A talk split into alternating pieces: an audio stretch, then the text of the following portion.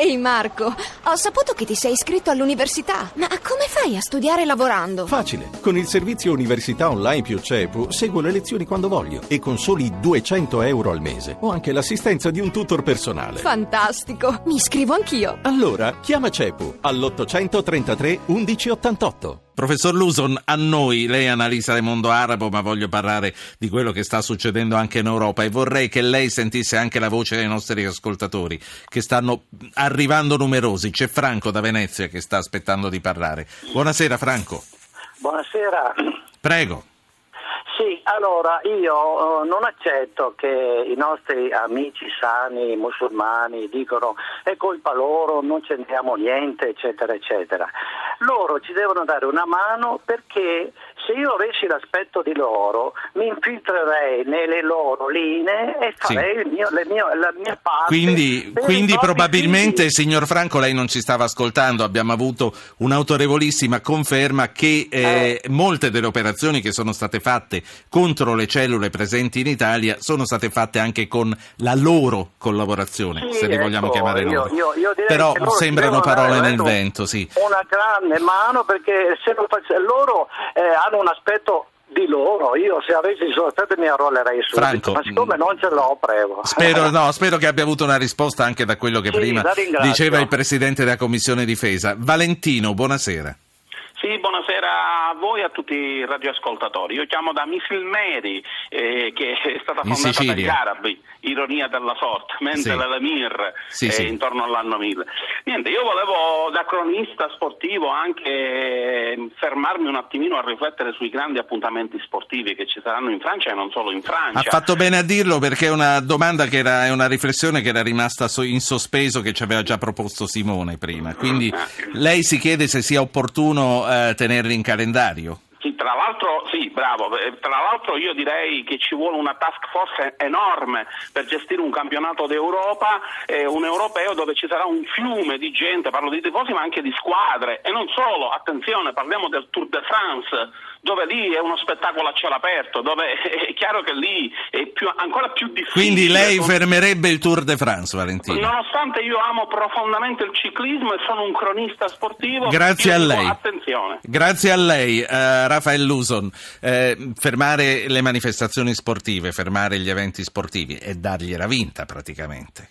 Assolutamente no, perché questo è uno dei maggiori obiettivi di chi pratica il terrorismo, è quello di scombinare quello che è la routine della vita normale di ciascuno di noi, sia come eventi sportivi o nazionali o pubblici. Quindi l'avrebbero vinta loro. Assolutamente bisogna so- non solo riconfermare tutto, sia il Giubileo che il Tour de France, che il campionato europeo o qualunque altro evento. Infatti qui la, eh, il primo il eh, Home Secretary, che sarebbe il ministro dell'interno, la signora Teresa Mai, ha solo oh, confermato che da, da oggi verranno intensificati tutti eh, le- le- la, la sicurezza intorno ai grandi eventi senza che nessuno di questi eventi venga né cancellato né modificato. Eh, quindi assolutamente diciamo come esperto di mentalità islamo-araba le posso dire che faremo Sì. solo il loro gioco, bisogna continuare come se niente fosse. Ecco, quindi lei dice è proprio quello che vogliono, come eh, non gli dispiacerebbe che noi cancellassimo il giubileo per la paura che possano attaccarlo. Senta, lei che... Le ricordo, le ricordo solo una frase di un grandissimo uomo di pace che era Rabin, quando c'erano gli attentati lui in parallelo continuava le trattative di Oslo, le famose trattative di Oslo con l'autorità palestinese uscì fuori con la frase noi continuiamo a trattare la pace come se non ci fossero attentati terroristici e continuiamo a combattere il terrorismo come se non ci fossero trattative di pace. Certo, e loro hanno una grossa esperienza in quanto a Esatto. vita quotidiana sotto minaccia di attentati e di una guerra asimmetrica. Lei, eh, che giustamente ci ricorda, è un esperto del mondo arabo, della mentalità araba. Coinvolgere i paesi arabi è possibile, è doveroso, si va da una qualche parte se lo si fa. Guardi, il- c'è un fenomeno che dà fastidio a moltissime persone eh, a livello mondiale, è il silenzio della maggioranza silenziosa islamica che è antiterrorismo. Però non si fanno sentire, non manifestano, non condannano, solo una piccola minoranza e questo dà molto fastidio. Io direi che vanno assolutamente coinvolti i paesi, quelli chiamati moderati, e faccio anche dei nomi, tipo il nuovo Egitto, la Giordania, eh, se vogliamo anche la Tunisia, nuova Tunisia che nonostante fosse eh, islamica, però ha messo su un governo molto moderato, il Marocco, eh, che è una, un'isola stabile in questo autunno d'inverno de, arabo, eh, vanno assolutamente coinvolti perché più si coinvolgono i paesi arabi moderati, anche i gruppi arabi moderati, e più la, la, l'altra parte eh, si, Sì. mh, si trova di fronte al muro. Però quelli, visto che è una guerra diciamo, basata su religione, eh, io coinvolgerei soprattutto quelli che sono le massime autorità islamiche e religiose, imam, eh, sceicchi e soprattutto di quella che era più famoso centro islamico Quindi- mondiale che è l'Università Al-Azhar di del Cairo. Quindi è una strada percorribile. Eh, la le faccio sentire la voce di altri due ascoltatori e ricordo a tutti gli ascoltatori che per fare sentire la loro voce devono mandare un messaggio, un messaggio semplicemente con il loro nome e il loro numero. Eh, lo mandano al 335 699 2949. Se vi fa più comodo il WhatsApp, a noi va bene uguale. Saverio Prato, buonasera.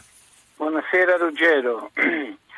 Conti- continuiamo a dire che è una guerra di religione, io la penso esattamente al contrario, per me è una guerra di interessi, sono sempre i pozzi di petrolio che fanno gola sia ai terroristi che sia a tutti quelli che, che ci sono intorno a tutta questa questione.